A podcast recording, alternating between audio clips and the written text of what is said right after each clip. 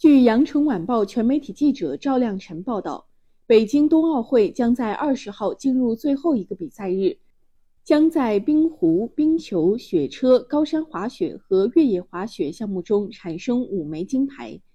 中午，花样滑冰表演赛将举行，日本选手羽生结弦和中国选手金博洋等一众高手将再度亮相，为观众献上一场视觉盛宴。晚上，北京冬奥会闭幕式将举行。谁会成为中国代表团闭幕式旗手？圣火将以怎样的方式熄灭，都是引人关注的悬念。奥运会会旗交接仪式也将在闭幕式上举行。下一届冬奥会东道主意大利的米兰和科尔蒂娜丹佩佐将献上主题为“双城闭合，聚力连辉”的八分钟表演。感谢收听羊城晚报广东头条，我是主播经纬。